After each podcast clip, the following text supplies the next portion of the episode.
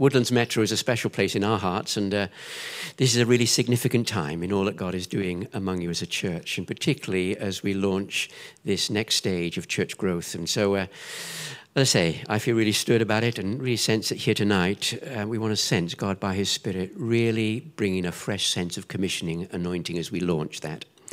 So we're going to look at a passage in a moment in, in Galatians chapter 5. But these are the four things. There's lots I want to pack in tonight, so hold on to your seat. It's a kind of launch pad. So uh, um, it's just that sense of really catching God's heart for this stage, this significant stage in church life. So the four things we're going to try and touch on as we go through are hopefully coming up on our screen. It's a new launch, it's a new commission, it's a new year, and we're praying for a new anointing.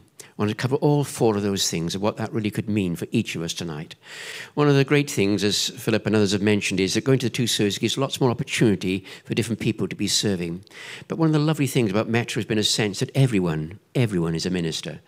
You're all part of it. And when we think about launch, it's really a sense of how, what's my part in that? How can I be sensing something, that excitement of this launch? So whenever you launch something, if there's always a kind of, um, you know, particularly you see a rocket standing there on the launch pad, and just to get it off the ground when it's been standing standing still just needs an extra boost. They call them booster rockets that really just get it going. So tonight you want to sense something of that Holy Spirit boost, that real sense of a fresh gush of God's Spirit stirring us for what lies ahead.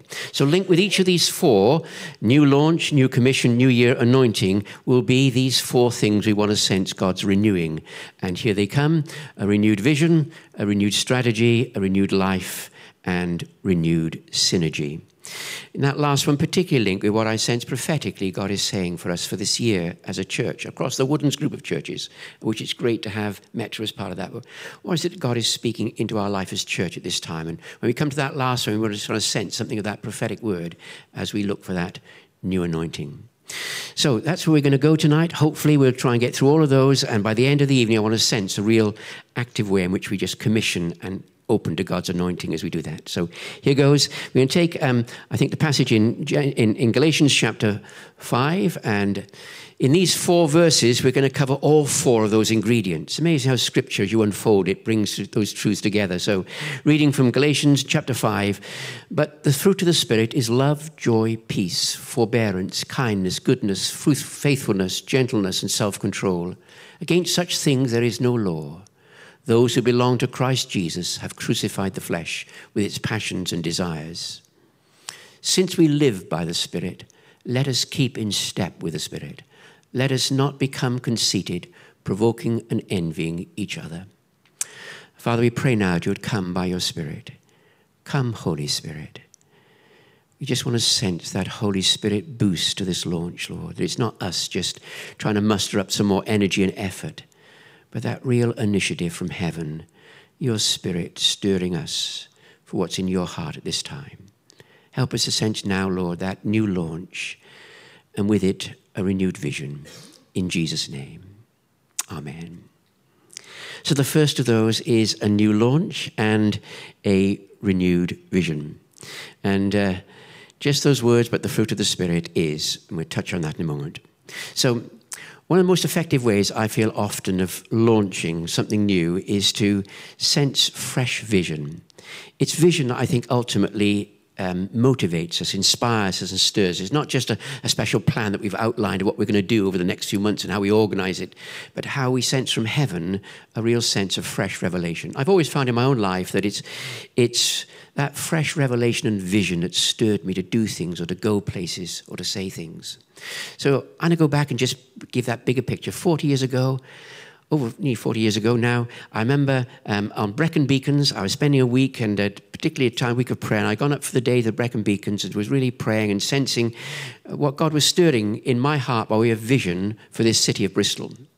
And as, as, I was stirring, and it was really, it wasn't I had a lot of plans or anything like that. It was just really being open to God as to what He was saying at this time for the church in the city. And I really felt God asked me a question, as it were. And it was a much bigger question than I was even thinking about. It was, Rob, what would be your plans for reaching the whole world? That great commission of Jesus, go and make disciples of all nations. And I was thinking, but Lord, I, I'm just thinking about Bristol. God said, no, I want you just to think, think as it were for the moment. How would you, how would you go about? What would be your strategy? What would be your plan? What would be your vision for reaching the whole world? I thought, goodness me, this is 40 years ago. In those days, there were 5 billion people in the world. That's 5,000 million people. I thought, goodness, that's a big, big plan, isn't it? So I thought, well, I suppose I would go for 5,000 strategic centers, each with a vision reaching a million people. That's the whole world. I thought 5,000 is viable. I could, I could bring together 5,000 leaders and uh, a sense of vision for each of those areas, what it would look like to be able to do that. And then I thought, but 5,000 centres, that's going to be Tokyo and New York and these big. And I thought, wait a minute, no. For Bristol, I mean, those days, Bristol was part of Avon, which was a, a larger regional area. And in Avon, there were one million people. And I thought, no, if am I going to reach those million people, it would be Bristol I want to look for as one of those hubs, one of those 5,000 hubs in the world to be able to reach the whole world. Strategically, I want a sense for Bristol. What would it mean then? How do I reach that region of a million people? And then began to think, uh, well, how would I go about that? So if you're from Bristol and you're visiting Newcastle and somebody says to you, where are you from? You say Bristol. But if actually in Bristol here at We the Curious or down at Cabot Circus and you meet somebody out shopping and they say, where are you from? You tend to then say, well, I'm from Filton or from Clifton or from Cotham. It's what we call wards, areas within that area. And normally they're around about 10,000 people. And I thought, really, my million people is all I'd need to do is reach 100 areas, each of 10,000. That's my million. And I'm reaching the whole world. I'm thinking, how would I go about that? Now, I'll come to that further in a moment when I come to strategy. But the vision was of how to see that kind of reproducing of the life of Jesus. What is this to reach out and have a vision for reaching every home, every family, a light in every street? What it we're seeking to do? Is to reproduce the life of Jesus. That key to fruitfulness is about reproduction. If you take a piece of fruit, let me just take an apple, cut it to the core. Do you know what you find at the core? A set of pips, seeds for reproducing the next apple. So at the very core of any fruit is actually, it's built for reproduction. Its heart, its center is the seeds to reproduce. But here's another key that nature has some amazing lessons to teach us. You know, if you've got an apple tree that's going to produce that fruit, that reproductive fruit of an apple, do you know what happens first? Well, they call it apple blossom. You know, the apple, and um, without the blossom, you won't get the reproductive fruit. In fact, it's the key to the reproductive fruit. And yet you don't eat the blossom, but the blossom has a fragrance, has something very attractive, very beautiful about it. And here in Scripture, we need to understand that the key to that reproductive fruit is, first of all, to understand the fruit of the Spirit. The fruit of the Spirit is love and joy and peace, goodness and gentleness. This expresses the very life of Jesus. He personified those fruits. If you were to look at Jesus' life, he actually says each of them at different stages. So he says, you know, that my joy may be in you, that your joy may be full, that my peace may go with you, like the peace the world cannot give. So the fruit of the Spirit is an expression of the life of Jesus. So if I want to reproduce that life of Jesus, how do I bring that fruitfulness of reproduction? That real sense of seeing new life in Jesus constantly. And the key to that fruitfulness often is to have that sense of vision for what God has for us. The second one builds on that. In the second one, we go on in this next slide to think of how that we have a new commissioning and with it a new strategy. Now, if you are led by the Spirit, each of these scriptures come from the Galatians 5 passage. So, strategy is not just about human planning, it's divine initiative, it's sensing God's, God's purposes. And so, for Jesus, he gave the Great Commission those final words of Jesus on earth were the commission, and in that commission was a strategy to reach the whole world. It wasn't five billion in those days, but it was how to be able, within a generation, to be able to reach the whole world. And Jesus gave that strategy in the Great Commission. It was very simple. It was you go and you make disciples of all nations. You baptize in the name of the Father, the Son, the Holy Spirit. Teach them to obey all that I've commanded you. But in that simple phrase, here was the strategy it was that you go and you make disciples each one reach one and teach that one to reach another one. We have different ways in which we give expression to that. So whether it's, uh, uh, we have here, find, love, follow, serve. So even if you're tonight, suppose here tonight there's someone here and you, it's all new to you, first time at Metro, even the whole thing about Christianity is new to you, but something's brought you along and you're interested. Suppose tonight, before the end of this evening, you were to hear something of that vision, think, oh, I want to be a follower of Jesus. What would be the next step?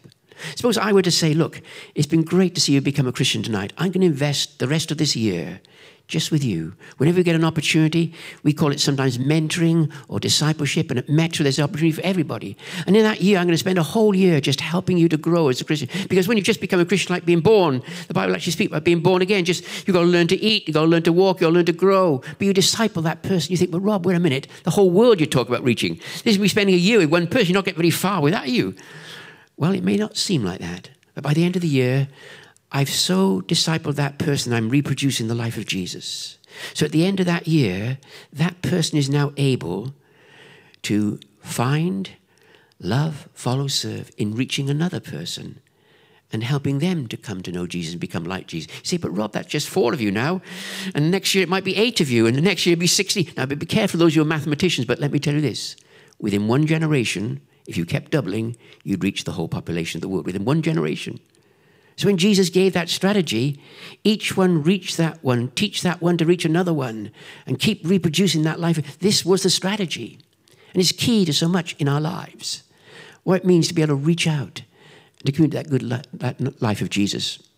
And so, with that strategy, going back to our million people in what was then Avon and this Bristol region, as it were, we call it at times, is how do you then go about that multiplication? And, and, even in church growth, so for us at Woodlands, part of that strategy at times, but when you grow, well, what's the next step? So at Woody's, some years ago, we got to a stage where on a Sunday evening we were actually packed, no more space for anybody. And so what we felt and stirring about was, why don't we plant now what we call another resourcing church? So our vision has been to seek strategic resourcing churches around the city, each of which are constantly like hubs reaching out and multiplying those communities. And so we eventually birthed what was called Metro, which became you hear. But at the same time, we were also struggling with our Sunday mornings. So Sunday mornings were also full. So there we did a, another strategy. In fact, it was a time when we were just about to, to build a, a little foyer on the front of, which is that little glass frontage of, of because we were going to multiply our services. In fact, we were actually then changed so for our Sunday morning. We moved, in fact, from being a 10.30 service to a 9.15 and 11 o'clock service. Sound familiar? So that was what we did as part of that strategy. So our strategy has been in reaching those million people to see how we develop resource churches that constantly grow. And within that growth are also multiplying that service, the opportunity of more people to be able to engage and how we do that.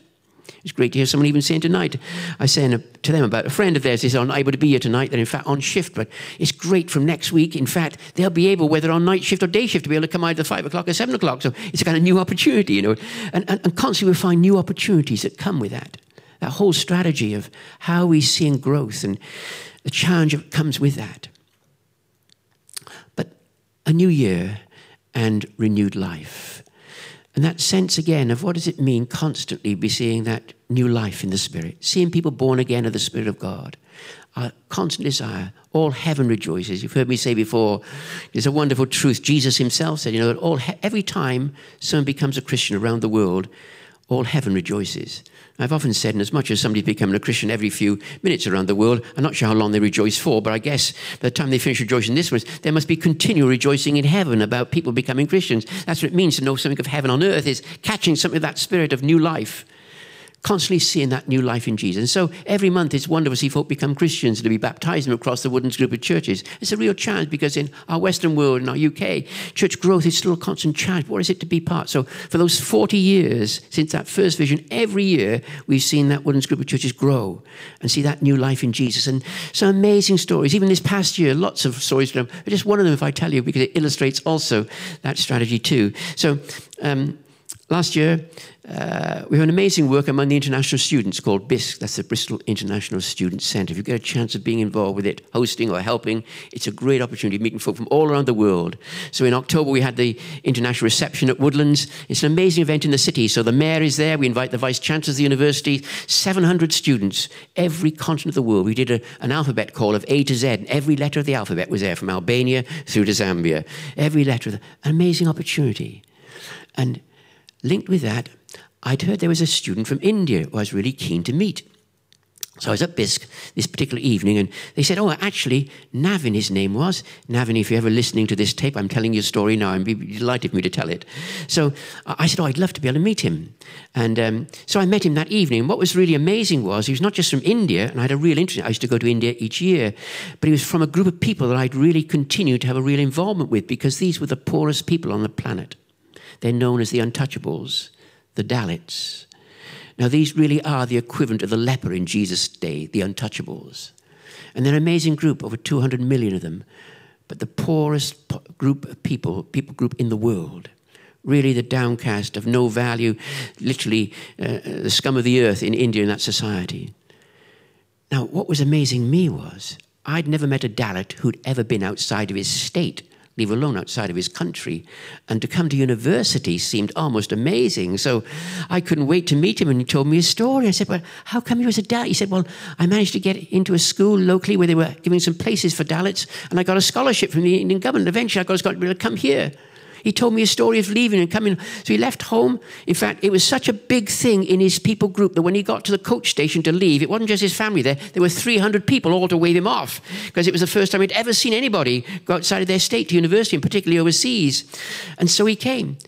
He left his state, went up to Delhi, first time outside of his state. He gets to Delhi, and at Delhi he got the tickets. They, part of his scholarship was the tickets to be able to come to England, a ticket to bring him down to Bristol, the university here. And then he went to another department to get his scholarship money to be able to come. And they explained to him that they, they couldn't give him the money yet. It would take a few weeks before that came through. Wow. He didn't have a penny. But being a Dalit, always underdog, he, he dare not question it. He didn't even say anything to me, didn't have a penny. So he went out of those Indian offices. He managed to get eventually half walk and eventually got to the airport. He got a flight to Heathrow, and with his ticket that brought him down to the bus station here, he came to Bristol. Without a penny. Nowhere to stay, nothing to buy food with, nothing. For 17 days, he never ate anything, just drank cold water. Can you imagine that? Eventually, a student up at the student student there gave him a sandwich because he was took pity on him. He'd never ate a sandwich in his life. He was a Dalit, only ate, ate rough kind of uh, what we call rice with kind of meager things with it, and he sicked it all up. They called an ambulance. They took him down to the, the BRI at Bristol. They were giving an intrafusion. They were going to die of starvation. This is here in Bristol. It was amazing start to it all. And then somebody from BISC visited him in hospital and eventually helped him and he came out. And here he was at BISC, where BISC was giving him some food each day and helping him as well and provided some shelter for him in one of the hostels. And I said, Oh, Navin, I said, it's amazing just to hear your story. I said, We'd love to be able to. Why don't you come for supper to us? And I promise you there'll be no sandwiches. And uh, anyway, so this is a Wednesday evening. I said, There'll be a lot of other people there. Actually, we have the big supper on a Wednesday evening. I said, We call it an alpha supper. and so he came on Wednesday evening to Alpha. It was the Alpha is an amazing course of in, kind of exploring the meaning of life, but explaining something the base of the Christian faith. Remember, here's a Dalit.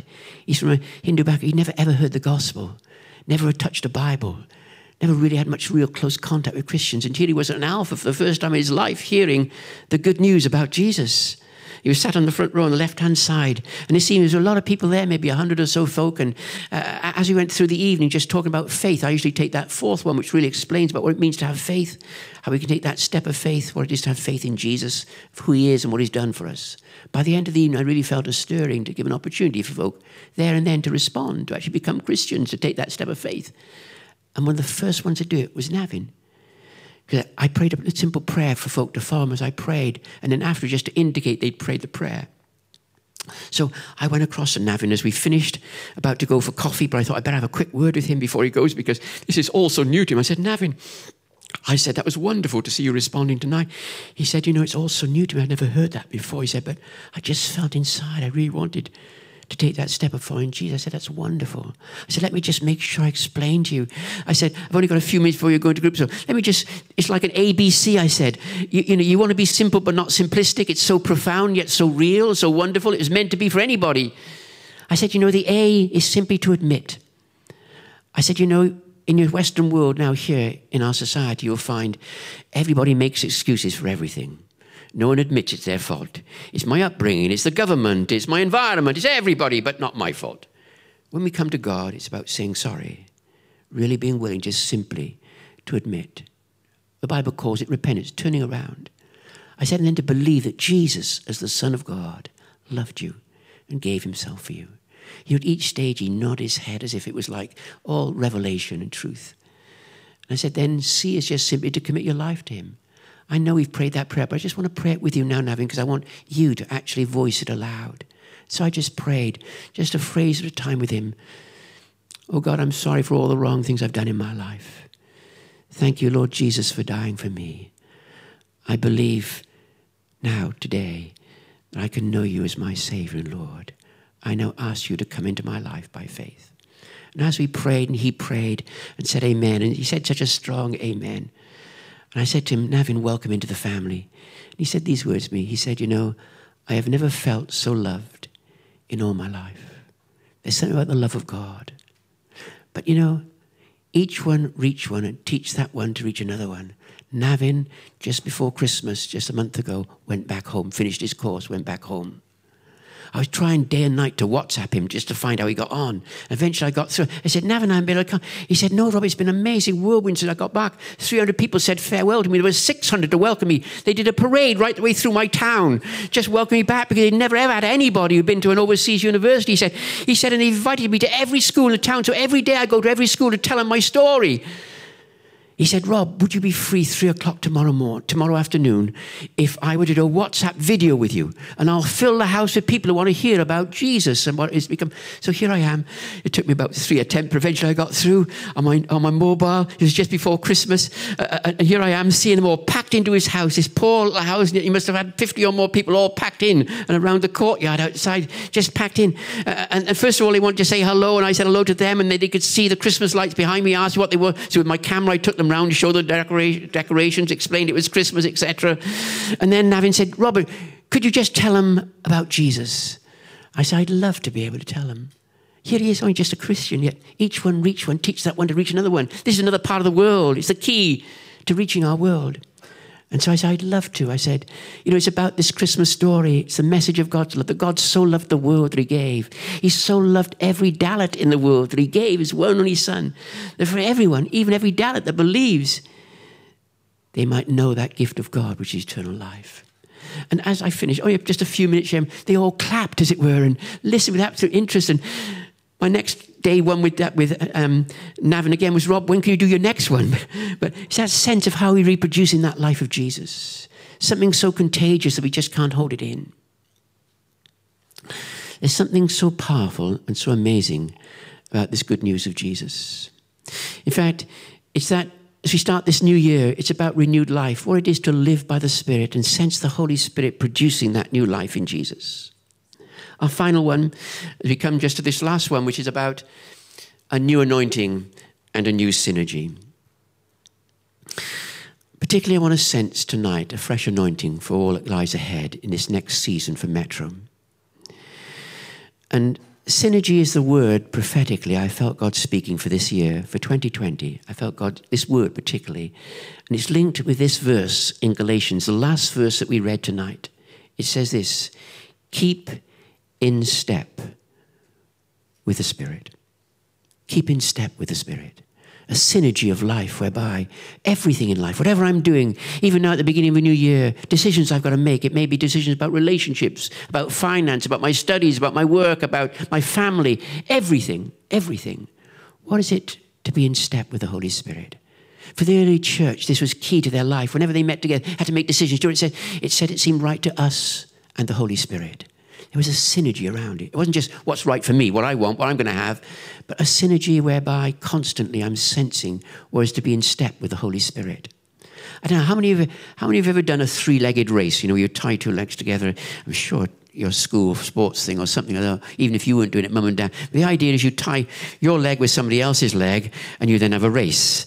The trouble is you sit down to tie your legs together. When you get up, often folk fall over because you put this leg forward and they put that leg forward. And the first thing you got to do is try and get in step, in step, so you're actually moving in step together. Something about that in our spiritual life, about being in step with the Holy Spirit every step of my life, every decision I make, everything I do what does it be, mean to keep in step with the Holy Spirit? To sense that synergy, that resonance. You know, it's amazing with the Holy Spirit. I, I, I take another example of uh, uh it's not a three legged race, but uh, how many of you here have ever sat on a swing or pushed somebody on a swing? That should be most of you. If you haven't yet experienced that, you haven't set up a little swing for next week. So, you know, with a swing, the amazing thing, you swing out there and somebody's pushing you on the end of a swing. So what happens is you go right out there and you come back there. You're just about getting to the edge. You're not going to go any further. And then, then they give you another whoomph. and you go up again, you go a bit higher than you went before, and you come back, and just as you get to the edge, you can't go any further, whoomph. And it's that sense sometimes of God's Spirit.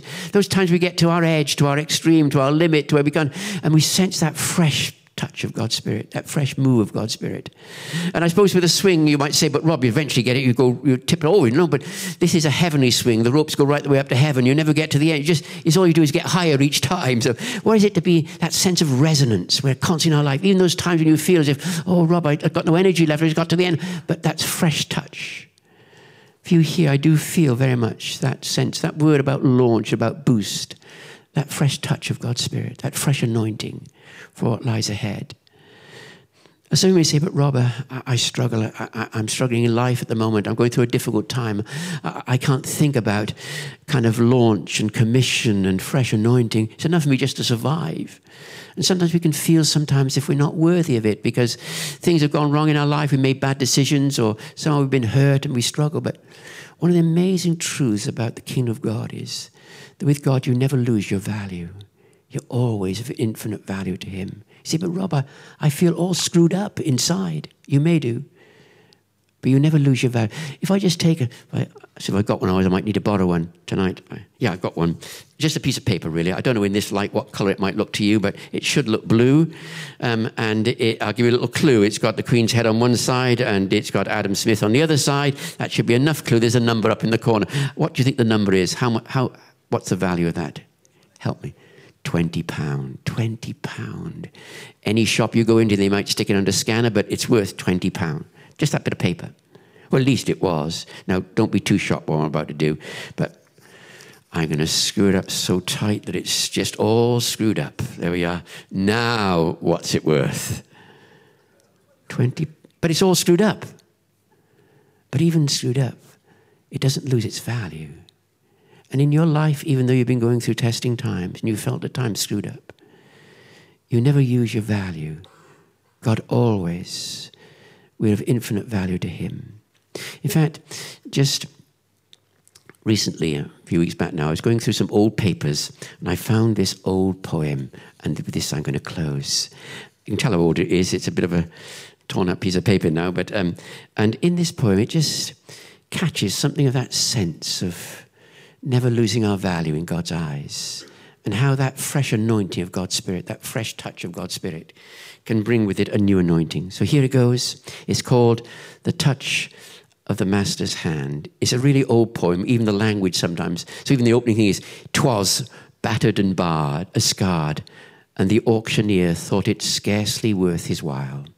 It's an old violin that somebody has found in their loft to waste much time on the old violin, but he held it up with a smile. What am I bid, good folk? he cried. Who'll start the bidding for me?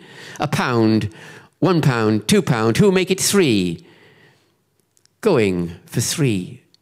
But no, from the room far back, a grey haired man came forward and picked up the bow. Then, wiping the dust from the old violin and tightening the loosened strings, he played a melody, pure and sweet as a caroling angel sings.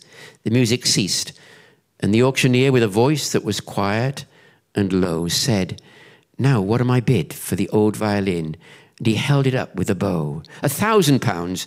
Who make it two? Two thousand. Who make it three? Three thousand once, three thousand twice. Going and gone, said he. The people cheered, but some of them cried, We do not understand. What changed its worth? Quick came the reply the touch of the master's hand and many a person with life out of tune and battered and scarred with sin is auctioned cheap to a thoughtless crowd, much like the old violin. Another pint, one more bet, he laughs and he travels on. He's going once and he's going twice. He's going and almost gone. But the master comes, and the thoughtless crowd can never quite understand the worth of a soul and the change that's brought by the touch of the Master's hand. For every one of us, you are of infinite value to God. When we look at this really exciting and significant next stage for Metro, this launch, this commissioning, this new year, this sense of a new anointing, my prayer tonight is a fresh anointing, a sense of a fresh touch of God upon our life. You may feel the strings have got rather loosened and it's a bit dusty and things have gone bad in your life. But when the Master touches, when there's that fresh anointing, it's amazing what God can do. So that's how I want to close tonight. I want to pray for you. I want to pray for all of you. So if tonight you'd love to sense just that fresh anointing, that fresh touch of God's Spirit on your life. And I hope for all of you that'll be true tonight. Just stand where you are now, and I'm going to pray. And I'm going to invite Philip and Kate to come out and just join me out here if they can. So, Philip and Kate if you can just come and join me. And what we're going to do is, um, it'd take me a little while if I went round. I got my little cruse of anointing oil with me tonight. So if I were to go around you all and anoint you, that'll take me most of the evening and most of my oil. So what I'm going to do is I'm going to just anoint Kate and Philip as leaders of Metro. And then I'm going to get them to join me in praying over you for that fresh anointing for all that lies ahead. So let's pray together. Just reach out your hands, firstly, towards Kate and Philip as I pray for them, and then they're going to share with me in praying for you. Father, we want to sense something of that holy moment. We want to sense a fresh launch, Lord, a new launch, a new commissioning. As we start a new year, Lord, we want to sense a new anointing. For Metro, Lord, it all that lies ahead this really significant next stage of growth, of multiplying. Come by your Spirit, Lord. Come, Holy Spirit. And I pray now, Lord, here. I pray for Kate, Lord, as I anoint you now in the name of the Father, the Son, and the Holy Spirit. I pray for you, Philip, as I anoint you in the name of the Father, the Son, and the Holy Spirit. Grant to these your children, Lord, even here now, stood in your presence a sense of a fresh commission that's linked with that great commission of reaching the whole world. What you're wanting to happen here in Bristol. We sense, Lord, there's a window of opportunity in this city as we build this city as a city of hope that's beyond the opportunities that other generations have known. There's something very special happening at this time, Lord. We feel that Metro is at the heart of that. Come now. Grant, I pray, a fresh quickening of your spirit a fresh touch of the Master's hand, a fresh anointing in Jesus' name. Amen, Lord. Amen. Now, Kate and Philip are just going to reach out over you, and you just this time move your hands from or them to just receiving from the Lord. Just open your hands, or you're receiving from the Lord as we pray. I want to pray a prophetic word that God has given us for this city at this time about building Bristol as a city of hope. I want to pray prophetically those words now. God of hope, fill each one of us in this next exciting stage for Metro. Fill us with all joy and peace as we trust in you that we may overflow with hope. Hope for this city, Lord. Hope for this church. Hope for the future, Lord. That we may overflow with hope by the power of the Holy Spirit. Oh God, even now, where some of us have been out of step, out of tune, help us from this night to keep in step with your Spirit. In Jesus' lovely name. Amen.